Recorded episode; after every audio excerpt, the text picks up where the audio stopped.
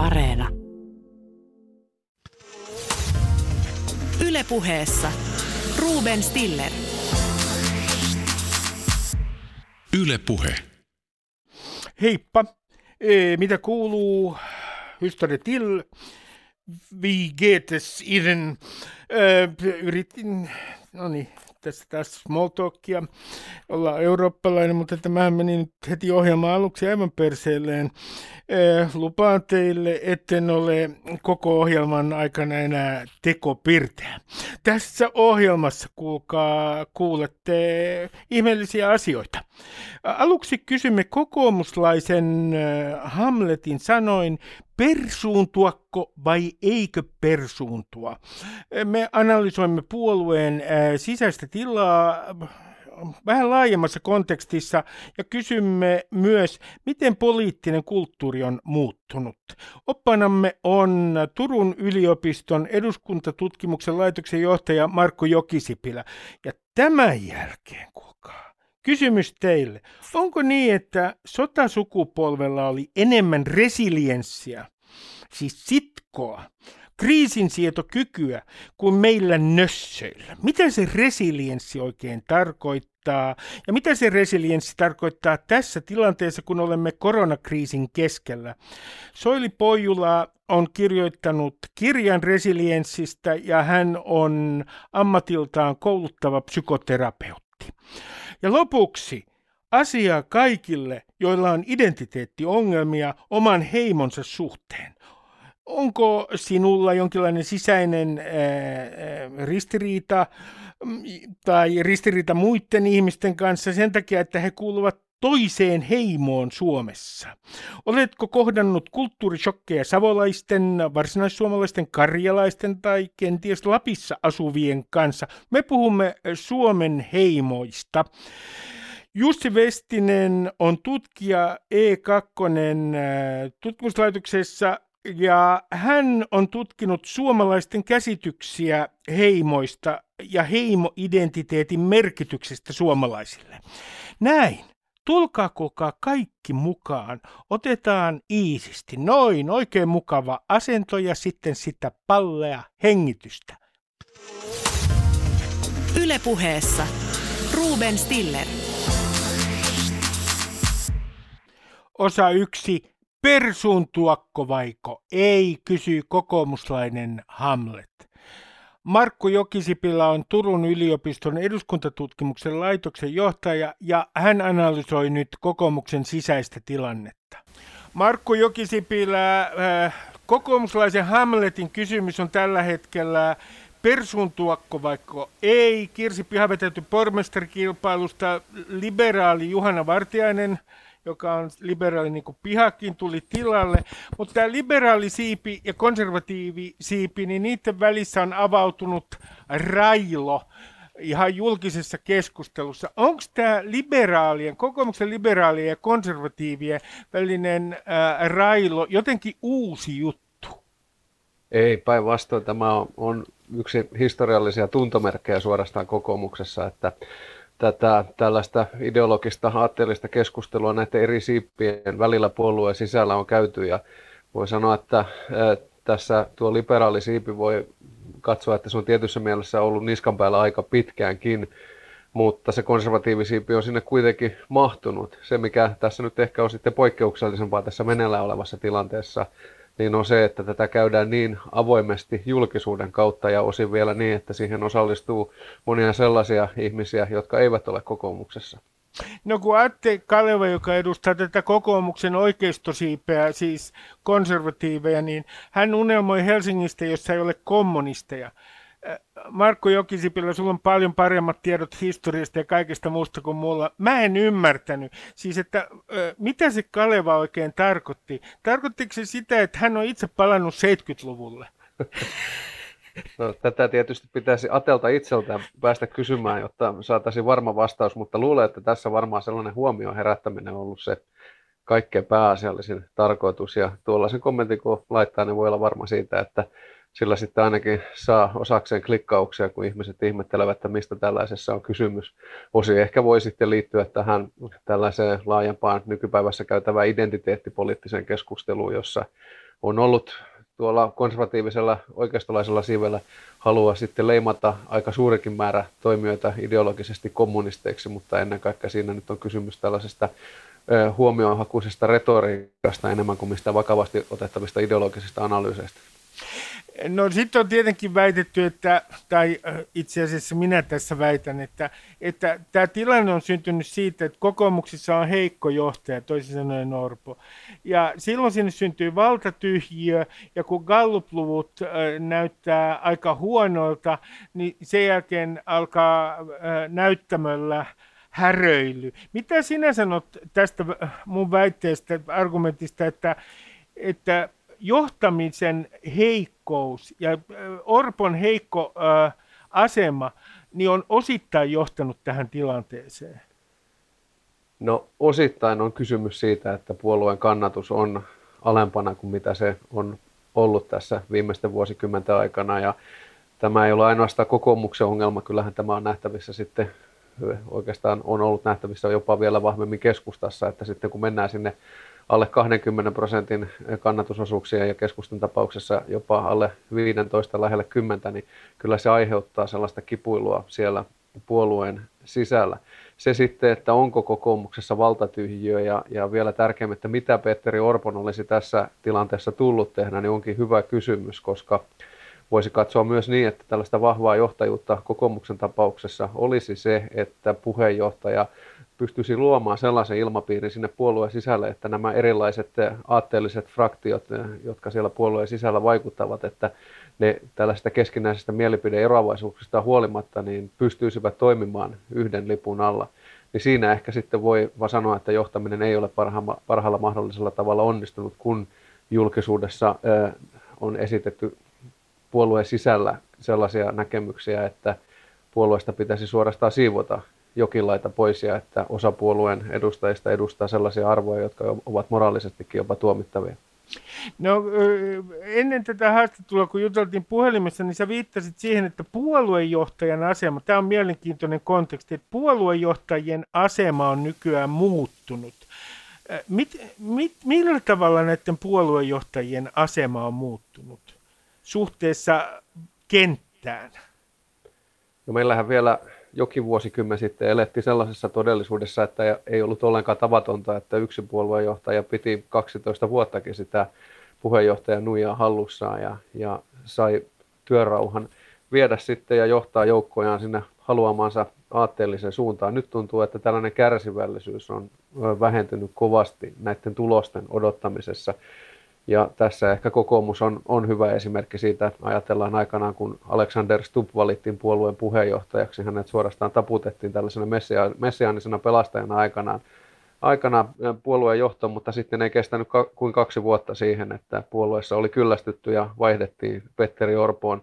Jonkinlaisen Suomen tässä ehkä teki kuitenkin sitten keskusta Katri Kulmunin tapauksessa, eli Kulmunihan ei ensimmäisiinkään vaaleihin ehtinyt johtaa puoluetta, kun hänet jo vaihdettiin sitten Annika Saarikkoon. Eli kyllä tässä tällainen uusi poliittisen kulttuurin piirre on, että puoluejohtajan täytyy saada näitä tuloksia todella nopeasti aikaiseksi ja sitä hänen asemansa pelataan jatkuvasti suhteessa näihin kerran kuukaudessa julkaistaviin kalluplukemiin ja jos ne näyttävät huonolta, niin hyvin nopeasti alkaa tällainen keskustelu puoluejohtajan asemasta ja, ja monenlainen poreilu siellä hänen ympärillään. Eli voi katsoa, että työrauha, mikä kenties joskus oli puoluejohtajalla, niin se on käynyt ainakin huomattavasti vähäisemmäksi kuin mitä aikaisemmin on ollut.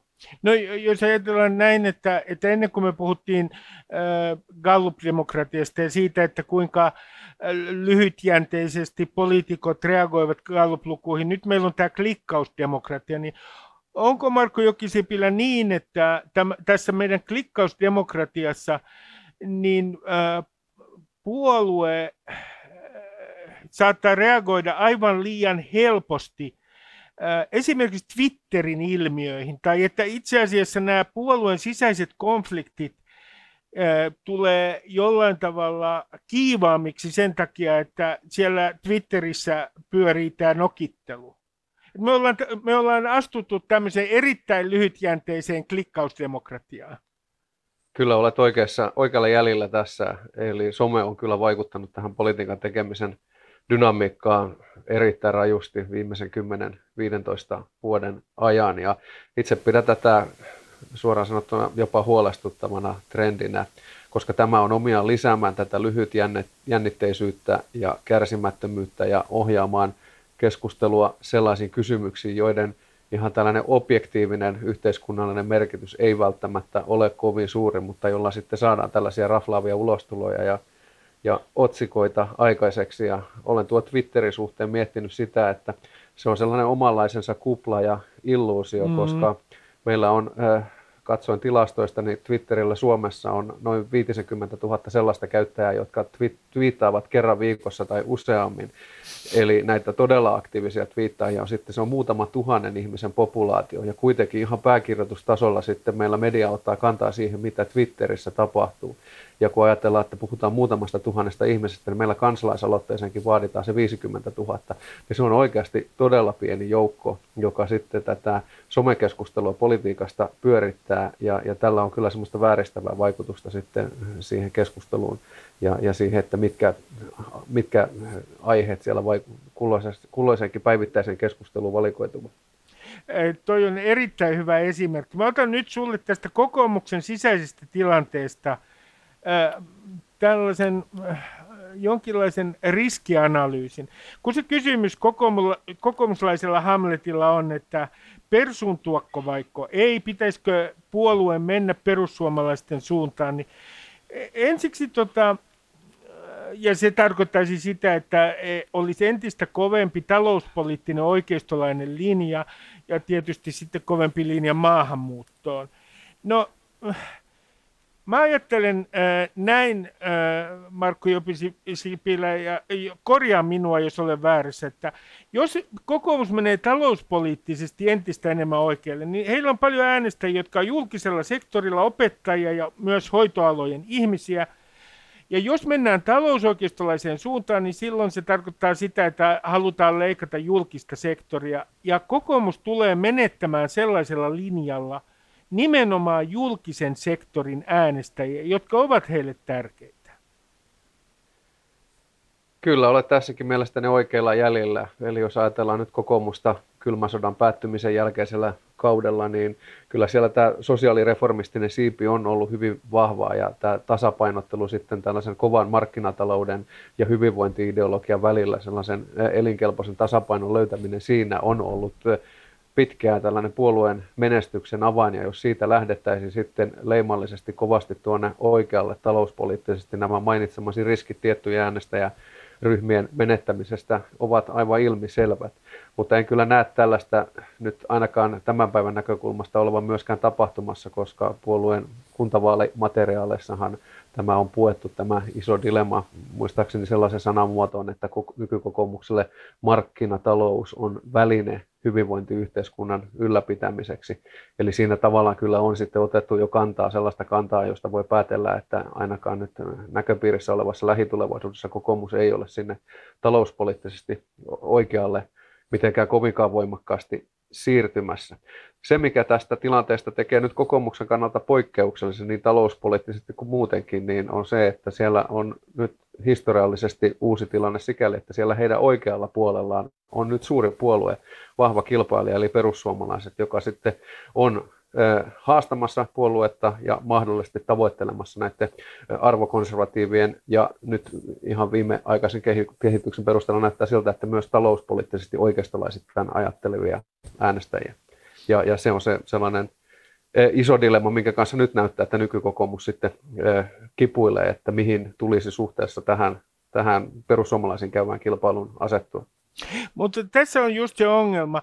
Tuntuu ihan käsittämättömältä, ja sanon tämän tietysti maallikkona, että, että kaikki seuraavat perussuomalaisia. Perussuomalaiset asettavat agendan, heihin muut puolueet reagoivat, niin kuin tässä tapauksessa kokoomus. Miten ihmeessä, Markku Jokisipilä, tässä on käynyt näin, että nämä muut suuret puolueet ikään kuin elävät jatkuvassa persun, persun pelossa ja ovat ikään kuin koko ajan reaktiivisia, toimivat ikään kuin perussuomalaisten ehdoilla? No sanotaan, että tämä on ehkä välillistä kuitenkin tämä persujen agendan asettamisen valtaa. Eli se tapahtuu nimenomaan niin, että he esittävät julkisuudessa jotain sosiaalisessa mediassa tai haastattelussa missä tahansa, ja sitten siihen hyvin voimakkaasti reagoidaan, jolloin sillä, tällä mekanismilla on sitten semmoista voimaa, joka ohjaa monia keskusteluja sinne perussuomalaisten ympärille. Uskoisin, että pohjasyynä tässä on se meidän puoluekannatusrakenteessa tapahtunut aivan historiallinen muutos eh, vuodesta 2011 eteenpäin, että kun meillä elettiin sieltä 1980-luvun alusta eh, vuosituhannen ensimmäisen vuosikymmenen loppuun tilanteessa, jossa meillä oli ikään kuin automaattisesti kolme suurta puoluetta, jotka olivat sellaisia 20 prosentin kannatusosuuden puolueita vähän päällekin, eh, joissa sitten parhaimmillaan oli tilanne vielä se, että kaksi suurinta keskenään jo saivat eduskunnassa yli sata paikkaa, eli enemmistön aikaiseksi, niin silloin se oli helppoa se koalition muodostaminen ja, ja ikään kuin automaattisesti sitten eduskuntavaaleihin mentiin niin, että se suurimman puolue, suurin puolue otti pääministerin paikan, kilpailuttani kaksi muuta keskenään ja sitten taas mentiin neljä vuotta se, joka jäi, jäi siinä rannalle tuolileikissä, niin meni neljäksi vuodeksi kasvamaan korkoa sinne eh, opposition puolelle. 2011 perussuomalaisten ensimmäinen erinomainen eduskuntavaalitulos särki tämän perinteisen koalition muodostamisen logiikan. Ja, ja prosentit kertovat tässä aika hurjaa kieltä, eli tuolta eduskuntavaaleista 1983 eduskuntavaaleihin 2011 saakka kokoomus, SDP, keskusta yhteensä saivat 65-67 prosenttia äänistä. Vuoden 2019 eduskuntavaaleissa heidän yhteenlaskettu ääniosuutensa oli ainoastaan 48,5, eli se on todella radikaali muutos tässä puoluekannatuksen rakenteessa. Ja tämän asian tiimoilla sitten on tätä neuvottomuutta ja ollaan ihmeessä ja perinteiset kolme suurta miettivät, että mitä tässä nyt pitäisi tehdä. Ja sillä on myös sitten semmoista omaa, omaa voimansa, joka työntää tätä keskustelua sinne perussuomalaisten ympärille. Mua vähän naurattaa tässä, Markku, se, että, että kun katsoo Ruotsiin, jossa on kokoomuksen veljespuolue moderaattana, niin äh, hehän nyt ovat äh, ojentaneet kätensä Sverigedemokraattien eli populistien suuntaan – ja ensiksi ihan samalla tavalla kuin Orpo sanoi Suomessa, että arvopohja on niin erilainen, että ei tästä yhteistyöstä tule mitään. Sitten kestää vähän aikaa ja näyttää siltä, että yhteistyö kelpaakin. Onko nyt niin, että jos katsoo Suomea ja Ruotsia, niin se suunta kuitenkin on se, että kokoomus, kokoomus ja sen veljespuolue ikään kuin... Ää, on luopunut ajatuksesta, molemmat ovat luopuneet ajatuksesta, että arvopohja on liian erilainen, jotta yhteistyötä voisi tehdä? No en kyllä näkisi kokoomuksen suhteen vielä tällaista tapahtuneen ja tässä nojaan ennen kaikkea sitten siihen, mitä puheenjohtaja Petteri Orpo on, on julkisesti esittänyt. Eli kyllä se on hänellä yksi puheiden kaikkein pysyvimmistä teemoista viime vuodet ollut, että millä monilla eri tavoilla – kokoomus on aivan erilainen puolue kuin perussuomalaiset. Ja Petteri Orpohan puhuu tästä arvopohjaisesta politiikan tekemisestä ja siitä, mm. että, että ihmiskäsitys on, on puolueilla niin erilainen, että tällaista syvälle menevän yhteistyön mahdollisuutta ole. Silloin kun Jussi halla kesäkuussa 2017 valittiin perussuomalaisten puheenjohtajaksi, niin silloinhan Petteri Orpo totesi sen aivan suoraan samana päivänä antamissaan ja jo ennen tuota valintaa antamissaan julkisissa kannanotoissa. Ja ei hän tuosta peruslinjauksesta kuitenkaan mielestäni millään kovin radikaalilla tavalla ole, ole irtaantunut tässä. Päinvastoin ihan tälläkin viikolla hän on, on tämän peruslinjauksensa julkisuudessa toistanut. No sitten on tämä kysymys, äh, tämä kysymys siitä, että jos kunnallisvaalit pidetään ajallaan, ja Markku Jokisipila, oletetaan nyt, että epidemiatilanne on ehkä vähän helpottunut toivon mukaan, mutta se on kuitenkin suhteellisen korkea tämän epidemian levinneisyys ja pidetään kunnallisvaalit ajallaan, niin olenko mä nyt ihan väärässä, että tässä tapauksessa, esimerkiksi täällä Helsingissä ja muuallakin, tämä suosis vihreitä, koska kuka, mikä ryhmä jää silloin todennäköisemmin kotiin? Iäkkäät ihmiset, iäkkäämmät ihmiset, jotka kenties pelkäävät tartuntaa enemmän, ja eivät ole vielä kaikki saaneet rokotetta, ei edes ensimmäistä shottia. Että jos vaalit pidetään ajallaan ja epidemiatilanne on suhteellisen vaikea kuitenkin, niin se on vihreille eduksi, suhteessa esimerkiksi kokoomukseen. No nämä ovat tietysti puhtaita spekulaatioita, tällaiset laskelmat, koska meillä ei tämmöistä aikaisempaa historiallista vertailukohtaa tietenkään ole, että mm. miten epidemiatilanteessa ihmiset äänestävät. Mutta tuo, mitä toteat sitten puolue kannat, puolueiden kannattajien ikärakenteesta, niin se tietysti pitää siltä osin ihan paikka, paikkansa, että jos vertaamme SDPn kannattajia vihreiden kannattajia, niin, niin kyllä vihreän, vihreiden kannattajat ovat nuorempia ja SDPn kannatus painottuu tai siellä on hyvin vahvaa kannatusta siellä sitten jo eläkeijässä olevien eh, kansalaisten parissa. Eli jos siellä sitten tehdään näiden ihmisten keskuudessa, monet tekevät sen johtopäätöksen, että tilanne, eh, virustilanne kerta kaikkiaan on sellainen, että ei halua ottaa sitä henkilökohtaista riskiä tartunnan saamisesta menemällä sinne äänestyspaikalle, niin silloinhan näin saattaa tapahtua, että että nimenomaan nämä varttuneemmat ihmiset jäävät kotiin ja sitten ne puolueet, jotka, joille tulee merkittävää kannatusta sieltä väestöryhmistä, niin ne kärsivät, niiden ääni saalis kärsii. Markku Jokisipillä viimeinen kysymys. Eh, mikä on tämä sun ennuste? Mitä kokoomuksessa tulee tapahtumaan? Mihin suuntaan tämä tilanne on siellä puolueen sisällä kehittymässä? No se onkin, onkin hyvä kysymys tässä. Eh, usko, että sellainen lähiajan lähiajan taktiikka tai taktinen veto, eh, minkä puolue nyt tekee, on se, että se ottaa vähän pakkia tästä konservatiivien ja liberaalien välisestä eh, julkisesta nokittelusta ja eh, turvautuu tähän perinteiseen vahvaan alueensa, eli tähän vastuullisen taloudenpidon puolesta puhujan ja talouskurin puolesta puhujan roolinsa. Ja ehkä siinä, että nyt Juhana Vartiainen on ilmoittautunut pormestariehdokkaaksi, niin voi nähdä tällaisen ensimmäisen askeleen sillä tiellä. Mutta mitä sitten tapahtuu vähän pidemmällä aikavälillä, niin, niin kyllä varmasti tämä sitten tämä arvoristiriita näiden liberaalien ja konservatiivien välillä – tulee jatkumaan ja siinä sitten katseet kohdistuvat tietysti puolueen johtoon, että minkälaisia linjauksia sieltä tehdään. Voisiko puolueen johto esimerkiksi tehdä sellaisen linjauksen, mitä sieltä arvoliberaalilta puolelta on vaadittu, että tietyt näkemykset pitäisi ikään kuin heittää puolueesta ulos kokonaan, joka sitten tarkoittaisi ehkä sitä, että näille oikeasta konservatiiveille ei enää olisi tilaa puolueessa. Vai sitten vaihtoehtoisesti, kun löytääkö puolueenjohtaja tai puolueen johto sellaisen keinon, että saadaan nämä perinteisesti kuitenkin kokoomuksen sisään aivan hyvin mahtuneet erilaiset suuntaukset edelleen jatkossa myös toimimaan hyvässä yhteisymmärryksessä ja antaen sitten tilan näille erilaisille näkemyksille, myöntäen kuitenkin sitten myös sen toisen osapuolen yhtäläisen kokoomuslaisuuden. Se jää nähtäväksi sitten, että mihin tämä päätyy. Markku Jokisipilä, kiitoksia paljon haastattelusta. Kiitoksia. Ylepuheessa Ruben Stiller. Yle Puhe. Osa kaksi. Niin, sotasukupolvi. Oliko se resilientimpi kuin tämä minun pullamössö sukupolveni? Mitä tarkoittaa resilienssi? Soili Poijula on koulutuspsykoterapeutti ja hän on kirjoittanut kirjan resilienssistä.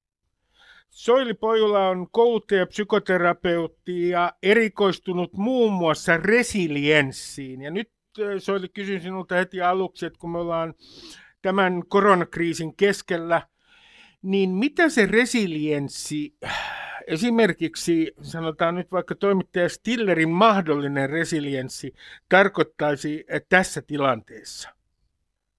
Resilienssi on joustavaa palautuvuutta ja kestävyyttä ja nyt nimenomaan sitä kestävyyttä, eli tämmöistä niin pitkällä aikavälillä stressaavassa tilanteessa elämisen kestämistä ja siitä vaikeuksista huolimatta positiiviseen suuntautumista ikään kuin niistä oman elämän tavoitteista kiinni pitämistä. Eli se tarkoittaisi esimerkiksi sitä, että yritän niin kuin, nähdä valoa ja niin kuin näen, että pelastus on tulossa, toisin sanoen rokotteet. Ja tarkoittaisiko se tässä tilanteessa myös sitä, että olen niin kuin jollain tavalla toiminnallinen? Toisin sanoen pyrin etsimään sellaista toimintaa, joka tuottaa toivoa ja, ja piristää mieltä. Esimerkiksi mulla se on tällä hetkellä kävely tuolla ulkona. Onko se jotenkin siis myös tämmöistä nimenomaan toimintaan suuntautumista? Aktiivisuutta. Eli resilienssi on asenteena sitä, että pyrkii vaikuttamaan olemaan osa sitä, mitä tapahtuu. ja, ja myöskin löytämään siitä jotakin positiivista. Eli siinä mielessä sekä niin kuin mielen, mielen tuota, aktiivisuutta ja vahvuutta, että sitten fyysisesti tekemistä, että ei pelkästään päässä elämistä, vaan toteuttamista, niiden asioiden toteuttamista, mitkä kokee hyödylliseksi. No kun sä olet tämän alan asiantuntija, niin miten, minkälaista tekniikkaa sä käytät itse tässä tilanteessa? Onko sul, mikä antaa sinulle tämän koronakriisin keskellä toivoa ja, ja vahvistaa jollain tavalla resilienssiä? No voi sanoa, että kun on 60 vuotta täyttänyt, niin mä ajattelin, että tämä on silleen niin kuin, että olen hyvässä asemassa, että nuorilla ihmisillä on paljon enemmän menetettävää, eli että sillä tavalla ää, suhtaudun, että tässä elämänvaiheessa tämä ei ole niin paha asia niin kuin monelle muulle, ja, ja sitten se, että et, tuota, voin tehdä edelleen työtäni etänä, on, työ on mulle hirmuisen tärkeä asia, ja, ja sitten, sitten tietysti niin tämmöisiä positiivisia mielen äänikirjojen kuuntelemista, musiikin kuuntelemista, luonnossa olemista. Eli tämän, yritän, ei elämä niin kauhean paljon erilaista ole, vaikka matkustella ei voi, eikä sillä tavalla tavata niin paljon ihmisiä kuin tavallisesti on elämään kuulunut. Et toki tämä on paljon tylsempää, mutta siitä huolimatta se, että, että näkee sen, että mitä, mikä on mahdollista ja esimerkiksi se, että etänä voi olla yhteydessä ihmisiin ja, ja myöskin ammatillisesti, niin on, on semmoinen hirmuisen tärkeä jaksamisen kannalta. Ja, ja näen tämän tietysti, kun on jo ikää tämän verran, niin, niin tämmöisenä vaiheena, jonka jälkeen myöskin on, on elämää. Soili Pojula, mä kerron nyt sulle, mitä kikkoja mä olen käyttänyt. Mä en tiedä, onko nämä kognitiivisen psykologian varsinaisia kikkoja, mutta saat äh, kommentoida tietysti täysin vapaasti näitä. Yksi tempo, mitä mä oon yrittänyt tehdä, mutta täytyy sanoa, että mä oon etuoikeutettu, mä voin tehdä töitä etänä. Yksi on se, että mä alennan odotuksia. Pessimisti ei pety. Toisin sanoen, kun mulle ilmoitetaan, että rokote tulee silloin ja silloin, niin mä otan sellaisen mahdollisuuden huomioon, että tulee vielä logistisia ongelmia ja se ei tulekaan juuri silloin. Ja sitten tämä, milloin tämä kaikki päättyy, niin mä olen te- tehnyt sellaisen psyykkisen kikan, että mä en ole asettanut mitään selvää päivämäärää, milloin tämä on ohi, vaan mä ajattelen, että – että itse asiassa siellä tunnelin päässä niin me palataan normaaliin asteita. Näin ei nämä odotukset tule liian korkeaksi. Toiseksi mä oon tehnyt tällaisen jutun tuntematta ollenkaan todennäköisyyslaskentaa. Että mä ajattelen näin, että tässä on kysymys todennäköisyysjakautumista, joihin voi vaikuttaa omalla käyttäytymisellään. Tämä auttaa taas sillä tavalla, että se jollain tavalla ikään kuin etäännyttää tämän tilanteen. Ja sitten muun muassa mä olen paloitellut aikajanaa niin, että esimerkiksi viikko kerrallaan ja antanut sellaisen merkityksen tälle, että tässä niin kuin testataan paineensietokykyä. Miten sanot näistä keinoista?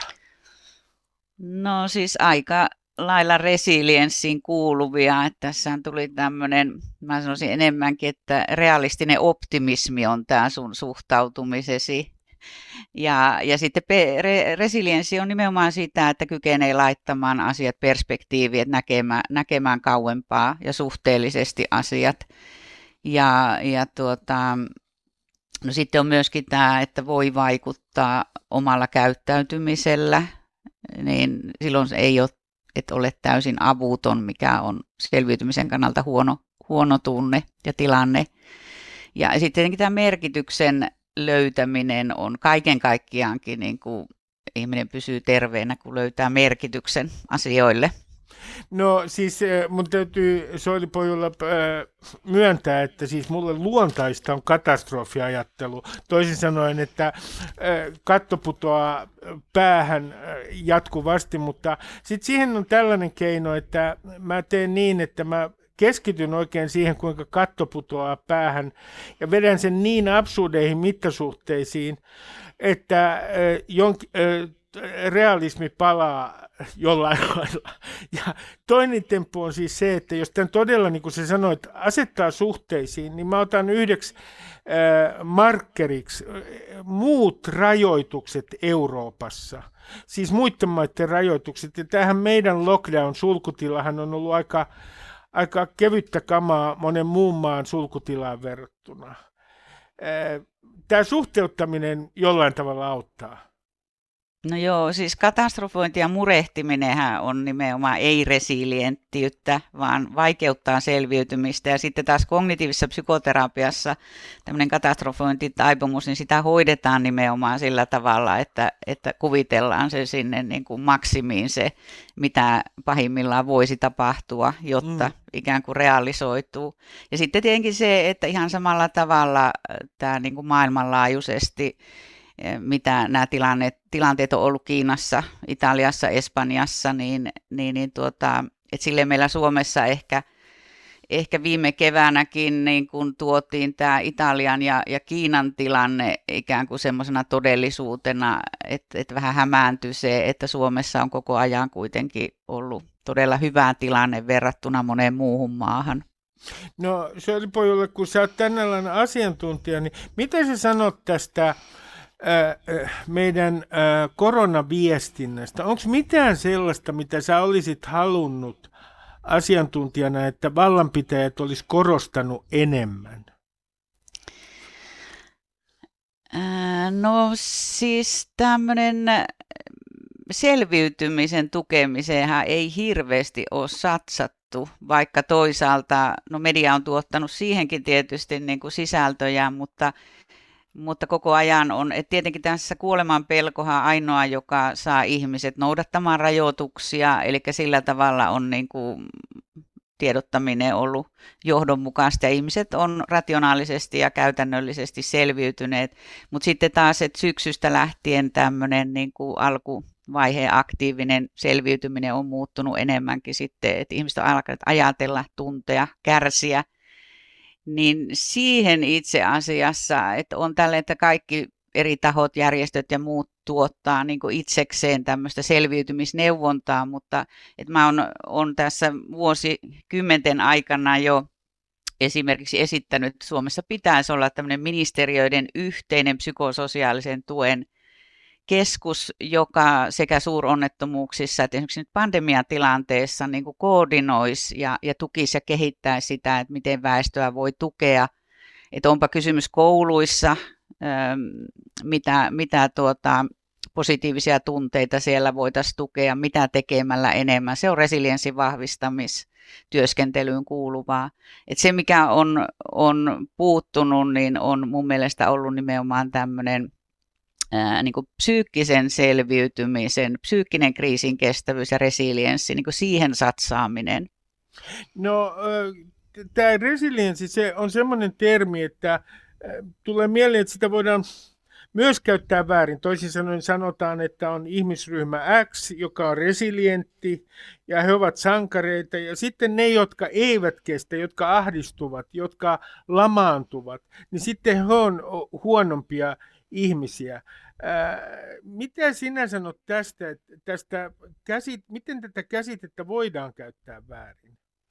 Nimenomaan silloin, jos se tulee tämmöiseksi vaatimukseksi ja normiksi. Eli alun pitäenkin hän ensin lasten huonoissa oloissa kasvaneita lapsia tutkineet, jotka havaitsivat, että kolmasosa riskilapsista on resilienttejä, niin oli ne idea, että nämä on niin teräksestä nämä lapset, että ne kestää mitään vaan, mutta sitten tulti, tuli järki siihen, että eihän se ole niin, että resilienssissäkin ei koskaan pelkästään yksilöominaisuudet, ja, ja taidot, vaan aina myöskin se ympäristö. Ja et hyvin paljon on kiinni siitä, että onko toisia ihmisiä apuna – puhutaanpa me lasten kehityksestä tai meistä aikuisista.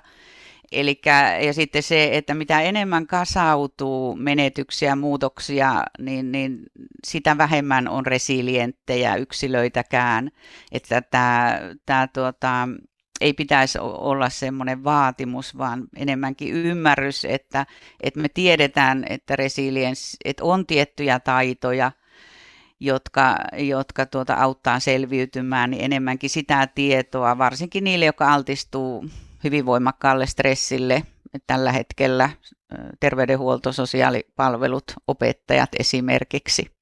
No sitten tietenkin tulee tämä kysymys, että, että, että onko tämä persoonallisuuden piirre? Siis kun t- t- tätä voidaan pitää, jotkut äh, voisi ajatella, että tämä on persoonallisuuden piirre, niin onko se persoonallisuuden piirre? No nimenomaan se ei ole persoonallisuuden piirre, että, että resilienssissä on tietenkin sikä, mitä on on syntymässä jo valmiina, niin voi olla temperamentti, että jos on rohkea temperamentti, niin reagoi lievemmin, on helpompi kestää ja selviytyä kuin aran temperamentin yksilön, mutta sittenkin ympäristö on se ratkaisevampi, että siellä on geenit, temperamentti, sitten persoonallisuuden piirteet. Kaikki muut persoonallisuuden piirteet on hyviä, paitsi neuroottisuus, mutta e, erityisesti e, esimerkiksi ulospäin suuntautuneisuus on, ja sitten se, että sosiaalisia taitoja opetetaan nyt hyvin paljon ja tunneälykkyyttä, niin tavallaan on jo sitä, että, että se mikä on sitä resilienssiä, niin se ei ole yksilön niin kuin, annettu piirrettä, ominaisuus, vaan se koostuu, se on prosessi, joka kehittyy ja vaatii ne tietyt asiat sieltä ympäristöstä. No sitten on tapahtunut tällainen vallankumous, niin sanottu epigeneet politiikan vallankumous. Toisin sanoen on huomattu, että ympäristö vaikuttaa geenien toimintaan. Ja sun kirjassa resilienssi, muutosten kohtaamisen taito on muun muassa sellainen esimerkki, kuinka ympäristö voi vaikuttaa, että kun on Orpo Apina lapsi, niin kun hän, äh, Apina pariskunta ottaa hänet huostaan ja äh, hyväilee ja rapsuttaa, niin ikään kuin äh, geneettis, geneettinen ää, säätelymekanismi jotenkin palaa ennalleen.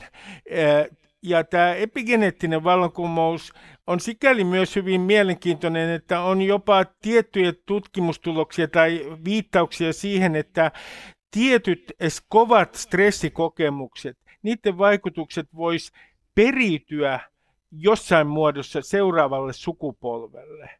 Onko todella näin, että nyt on niin tutkimuksissa näyttöä siitä, että jos esimerkiksi joku kansanosa joutuu kovan vainon kohteeksi, niin nämä traumaattiset kokemukset voi vaikuttaa seuraavan sukupolven jollain tavalla stressiaineenvaihduntaa, jotain muutakin kautta kuin, niin kuin sosiaalisen periytymisen kautta. Joo, siis sinä, sinänsä jo stressin, raskauden aikana stressin säätelyjärjestelmän kehittymiseen äidin äidin stressi vaikuttaa sen tulevan jälkeläisen, mutta sitten vielä tämä ylisukupolvisuus, niin on, on tutkimustietoa ja, ja tuota, mutta sitten se, että esimerkiksi Rachel Jehuda on, on tutkinut tätä, hän on itse juutalainen, joka on sitten keskitysleireillä olleiden lapsia ja, ja sieltä lähtien tutkinut tätä ilmiötä. Mutta sitten on, on vähemmän on sitä tutkimusta, että, että ne muutokset geeneissä voi olla kahteen suuntaan, että ne voi olla, niin kuin, että on haavoittuvampi, mutta ne voi olla myöskin, että on resilientimpi. Mm. Eli että tämä on silleen mielenki, että mä ajattelin, että meillä Suomessa tästä ylisukupolvisuudesta on tällä hetkellä jotenkin semmoinen hyvin synkkä ehkä suomalaisille tyypillisesti, että on innostuttu ylisukupolvisuudesta, että sodan, sodan traumat siirtyy sukupolvelta toiselle ja sitten tämä geeni, geenitaso, mutta että, että tämmöistä tutkimusta on, joka osoittaa, että on vaikutuksia, se voi lisätä haavoittuvuutta, mutta sitten se, että tämä perimäympäristö, niin, niin siinä kuitenkin niin kuin ympäristöllä on niin suuri ja se toivo on siinä ympäristön vaikutuksessa, että vaikka geene, geeneissä olisi mitään, niin se, että miten mm. se ilmenee, niin se, siinä on ratkaisevaa se, että mikä se ympäristö on.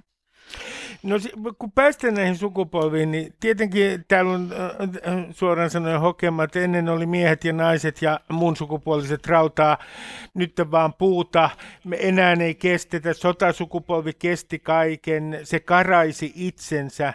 Mitä sinä sanot tästä, että meidän äh, yhteiskunnassa resilienssi on heikentynyt?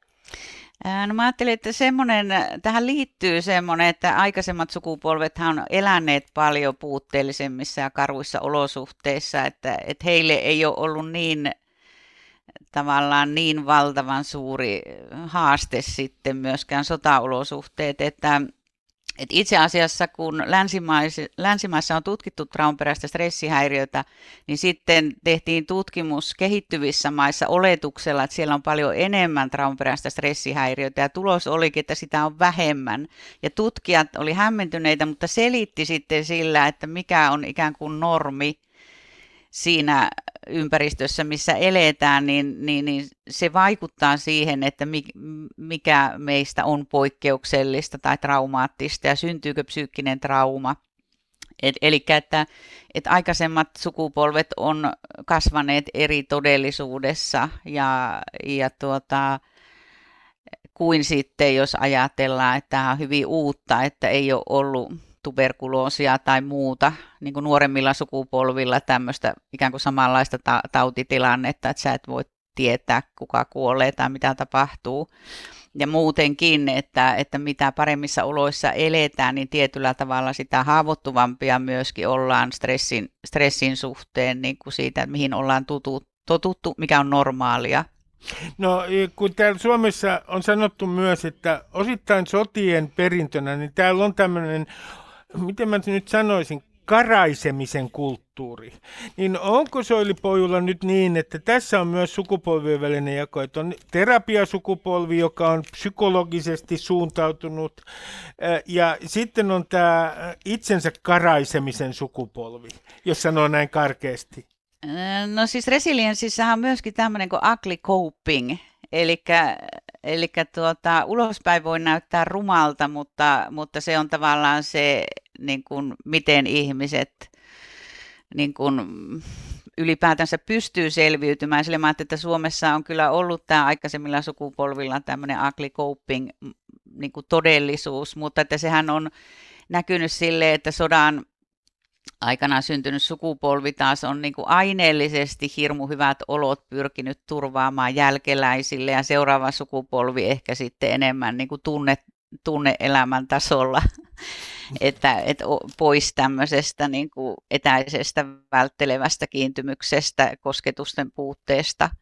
Että, että siinä mielessä voi ajatella, että ehkä on niin ihan, ihan hyväkin, että, että tuota, ei, ei pelkästään ikään kuin ole jääty tämmöiseen rumaan selviytymiseen. No sitten viimeinen kysymys. Eh, sun kirjassa, eh, tässä resilienssikirjassa, niin on semmoinen käsite myös kuin äh, inspiraatioporno. Mm. Soili Pojulla, mitä on inspiraatioporno?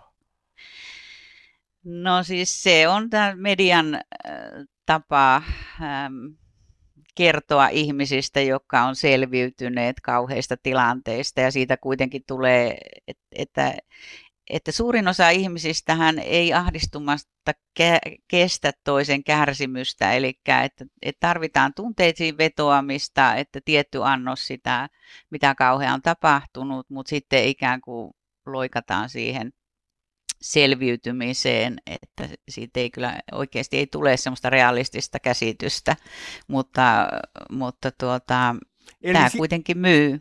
Eli siitä, siitä on niin kuin ikään kuin poistettu kärsimys niin, että, että äh, kerrotaan ikään kuin liikaa sankaritarinaa. Nimenomaan se, että se on se tie, tietty ikään kuin malli toistuu. Ja sehän ei, ei ole tietenkään, ei ole oikeasti tapahtuu pahoja asioita, niin mä olen esimerkiksi tutkinut henkirikoksen uhrien omaisia, niin, niin, niin se on todella pitkä aika, joka tarvitaan siihen, siihen sopeutumiseen ja selviytymiseen, että se ei tapahdu ihan niksnaks. Soili Pojulla, kiitoksia paljon haastattelusta. Kiitos. Ylepuheessa Ruben Stiller. Ylepuhe. Osa kolme. Savolaiset, varsinaissuomalaiset, pohjalaiset, karjalaiset, siellä Lapissa kaikki, kuunnelkaa, nyt puhutaan heimoeroista. Jussi Vestinen on tutkija E2 tutkimuksessa ja hän on tehnyt tutkimusta heimoerojen merkityksestä. Jussi Vestinen, sä olet tutkija E2-tutkimuksessa ja te olette tehnyt heimoidentiteeteistä tutkimusta. Mä kysyn heti aluksi sulta, että mihin heimoon, Suomen heimoon sinä oikein kuulut? No karjalaisiin koen kuuluvani, että on, on totani, tosiaan itse kotosi Taipalsaarelta Saimaan sylistä Etelä-Karjalan maakunnasta ja kyllähän se karjalaisuuden tunne on vahvistunut, kun tässä totani, muualla päin Suomea asunut nykyisin Tampereella ja tota, toinen puoli sukua yhdistelmä savolaisuutta, hämäläisyyttä ja karjalaisuutta ja toinen puoli sukua sitten Etelä-Pohjanmaalta ja on kuitenkin kannustanut eteläpohjalaisia painijoita ja oli aikoinaan vannoutunut Seinojen Mailajussien fani, eli noukkinut sieltäkin sitten sen ytimen paini ja pesäpallo. No missä tilanteessa sulle itsellesi, koska eh, kun äh, te olette esitellyt tätä tutkimusta, niin sä oot kirjoittanut myös siitä, missä kohtaa tulee väärinymmärryksiä Suomen heimojen välillä, niin kerro mulle esimerkki siitä, kuinka eri heimot Suomessa voi käsittää toisensa ihan väärin. No joo, tässä ehkä tuo itä-länsijako on, on tota niin hyvin, hyvin oleellinen. Et pitkän kehityksen kulttuurien eroavaisuuksien tuloksena niin Länsi-Suomessa ehkä – ollaan, ollaan yhä keskimäärin vähän varautuneempia haastelemaan uusien ihmisten kanssa enemmän, enemmän semmoista tarkkailua ja etäisyyden pitämistä ainakin alkuun, kun taas sitten Itä-Suomesta on enemmän tämmöistä välitöntä uteliaampaa porukkaa ja höpöttelee herkemmin. Eli tässä tietysti tulee ehkä semmoisia small talk kommervenkejä, jotka, jotka tota, niin, Savolainen esimerkiksi menee, menee tota, niin, jos nyt tässä, mitä, mitä näistä tota, niin, heimoista on kirjoitettu, niin ehkä, ehkä tietyllä tavalla voisi vois, niin sanoa, että savolaiset ja satakuntalaiset, jotka siinä missä satakuntalaiset sanovat hyvin, hyvin niin kuin suoraan ja ja jopa, jopa karusti, niin voi, voi niin kuin kuulostaa savolaiselle töksäytykseltä, kun, kun taas tuota, niin satakuntalaiselle se on aivan vain niin kuin ajan säästämistä ja, ja suoraan asiaan, ja taas sitten Savossa suoraan asiaan meneminen on, on tuota, niin erheet, siinä on tämmöiset omat seremoniansa tässä huostelussa. Eli, eli tämä nyt on semmoinen yksi, yksi esimerkki, missä voisi mahdollisesti tulla vähän semmoisia väärinymmärryksiä. No kun sä olet äh, karjalainen itse, niin olet sä kiinnittänyt huomiota siihen, että savolaiset ja karjalaiset, tehän olette verbaalivirtuoseja.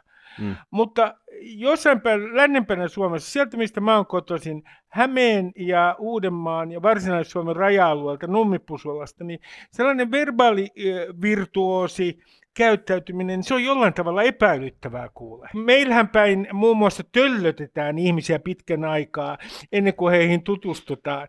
Niin onko tässä tällainen ero, että, että savolaiset ja karjalaiset on jotenkin verbaaliakrobaatteja, ja se on itse asiassa liian ekspressiivistä joillekin länsisuomalaisille. Tietysti on heimokirjallisuutta kirjoitettu jo, jo voisi sanoa iät ja ajat, mitä myös kuulee kertomuksia, niin kyllä nämä niin kuin elä, elävää elämää on, ja, ja kun miettii, miettii just tähän, mi, mihin viitasit, että voi tuntua vieraalta, niin voi tuntua jopa, jopa ahdistavalta tämmöinen, että karjalaiset esimerkiksi on aika uteliaita tietämään muistakin kaiken ja ot, ottamaan toisen asiat omakseen ja, ja Länsi-Suomessa ehkä on enemmän tämmöinen kotini on linna, niin oma reviiri, kun taas, taas Itä-Suomessa enemmän sitten tulla ja mennä ja, ja tota, niin keitellään kahveja.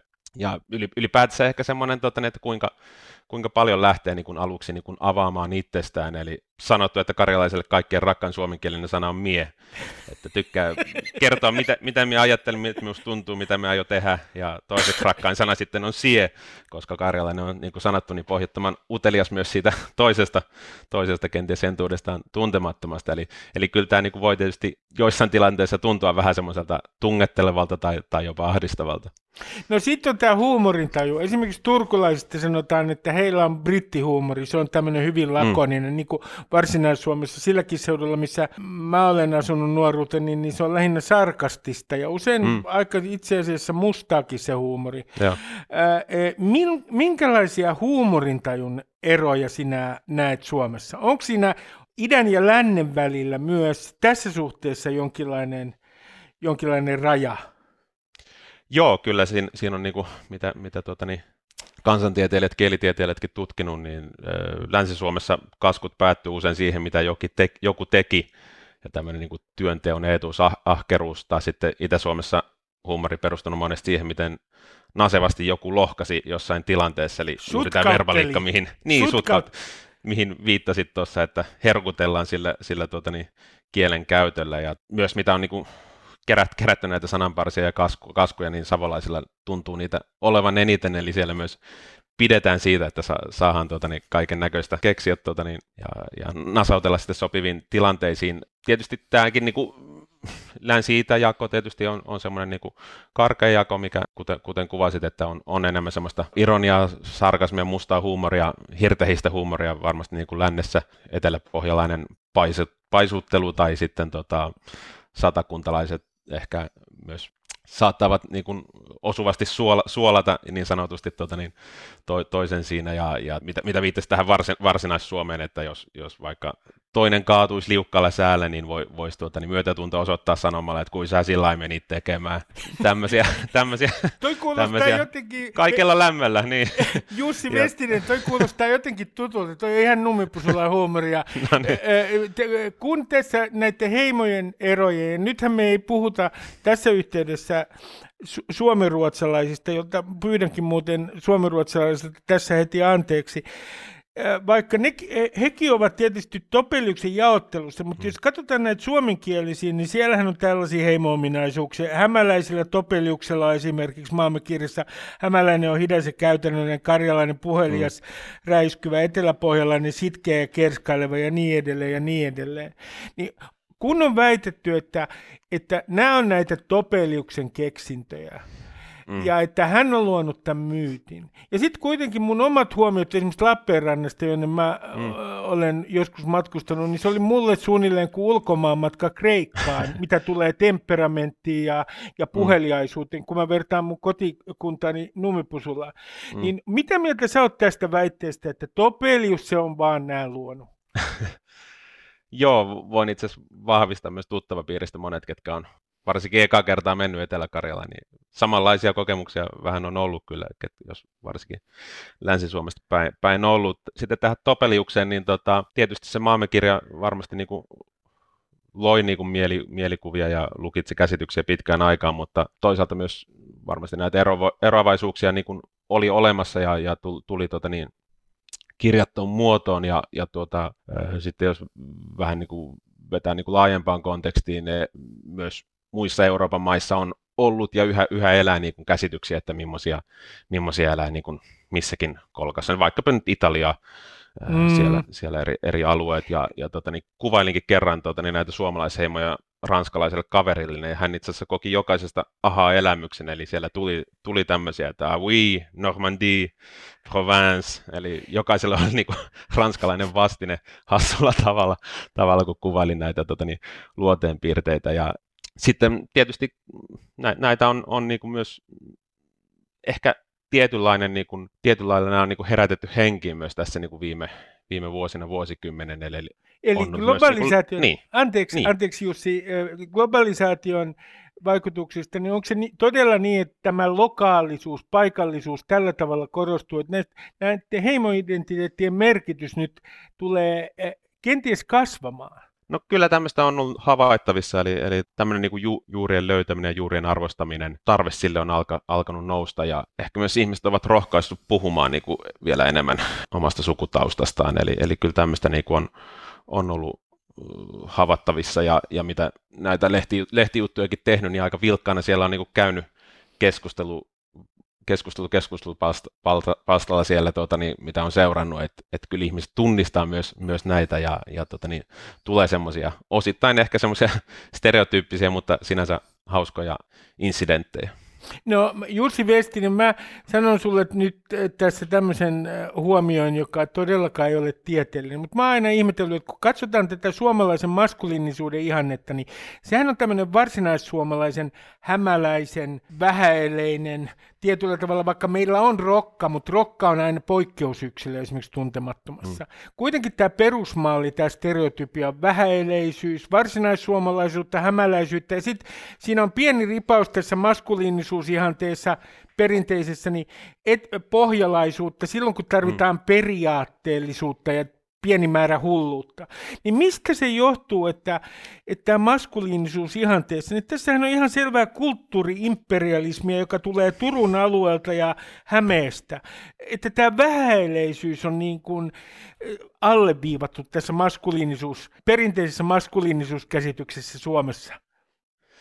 No joo, tuossa mitä, mitä viittasi tähän vähäileisyyteen, niin tietysti tämmöinen hämäläisyyttä ja tietysti määrässä ehkä varsinaissuomalaistakin niin historiallisessa mielessä pidetty semmoisena niin perimmäisenä suomalaisuutena ja vähän semmoinen tota, niin, turha koohotus tai turha tota, niin, höpöttely tai, tai iso, isoeleisyys on, on tota, niin, koettu vähän, vähän vieraaksi siinä ja niin kuin, tuodaan niin sanotusti maan, maan pinnalle ja myös, myös tämmöinen niin kuin, uutteruus, semmoinen loputon vai, läpi, läpi harmaan kiven mentaliteetti, niin kyllä sen ennemmin on tosiaan liitetty näihin, näihin tuota, niin heimoihin, mitä sanoit, ja se, mikä, mikä tähän myös ehkä jollain etäisellä tavalla liittyy, että tuossa joku, joku vuosi sitten listattiin tota niin, Suomen niin kuin, suuryritysten johtajia, että mistä he on kotoisin, ja siinä havaittiin, että yksi viidestä kymmenestä oli kotoisin Itä-Suomesta, ja erityisesti eteläpohjalaista oli, oli siellä tilastollisesti yliedustettu, ja, ja se tietysti ehkä sopii näihin kliseisiin, että tehdään niin kuin isompi, komiampi ja paree ni, siellä ni, lakeuksilla, niin se on nimenomaan, voi hyvinkin olla niin, että siellä on kulttuurillinen tekijä.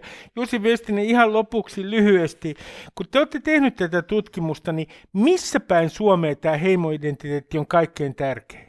No kyllä se aika, aika lailla, lailla tota, niin väkevimmin koettiin karjalaisuus, savolaisuus ja, ja eteläpohjalaisuus, millä, millä kieltämättä on myös, myös hyvin paljon tämmöisiä omia erityispiirteitä. Eli, eli tämä tutkimus tietyllä tavalla va, vahvisti tämmöiset tota, niin, ennakko-oletukset, mutta, mutta kyllä se heimoidentiteetit ylipäätänsä, mitä viittasit tuohon lokaalisuuden kasvuun, niin, niin tota, yli 40 prosenttia koki, että heimon kuuluminen on tärkeää omassa identiteetissä. Ja maakunnat oli tärkeä jopa, jopa kahdelle kolmesta. Jussi Vestinen, kiitoksia haastattelusta. Kiitoksia. Ylepuheessa Ruben Stiller. Ylepuhe. Ja viikon äh, twiitti, jota en ole lähettänyt, pyydän anteeksi. Tämä on nyt erittäin liberaali. Tämä on fundamentalistisen äh, liberaali twiitti. Kuuluu seuraavasti. Pitäkää te arvokonservatiivit, kuulkaa turpanne kiinni. Teillä on vapaus olla samaa mieltä minun kanssani, koska minä olen teitä parempi ihminen. Olkaa hiljaa, arvoinvaliidit, kuinka te kehtaatte. Moi moi! Ylepuheessa Ruben Stiller. Ylepuhe.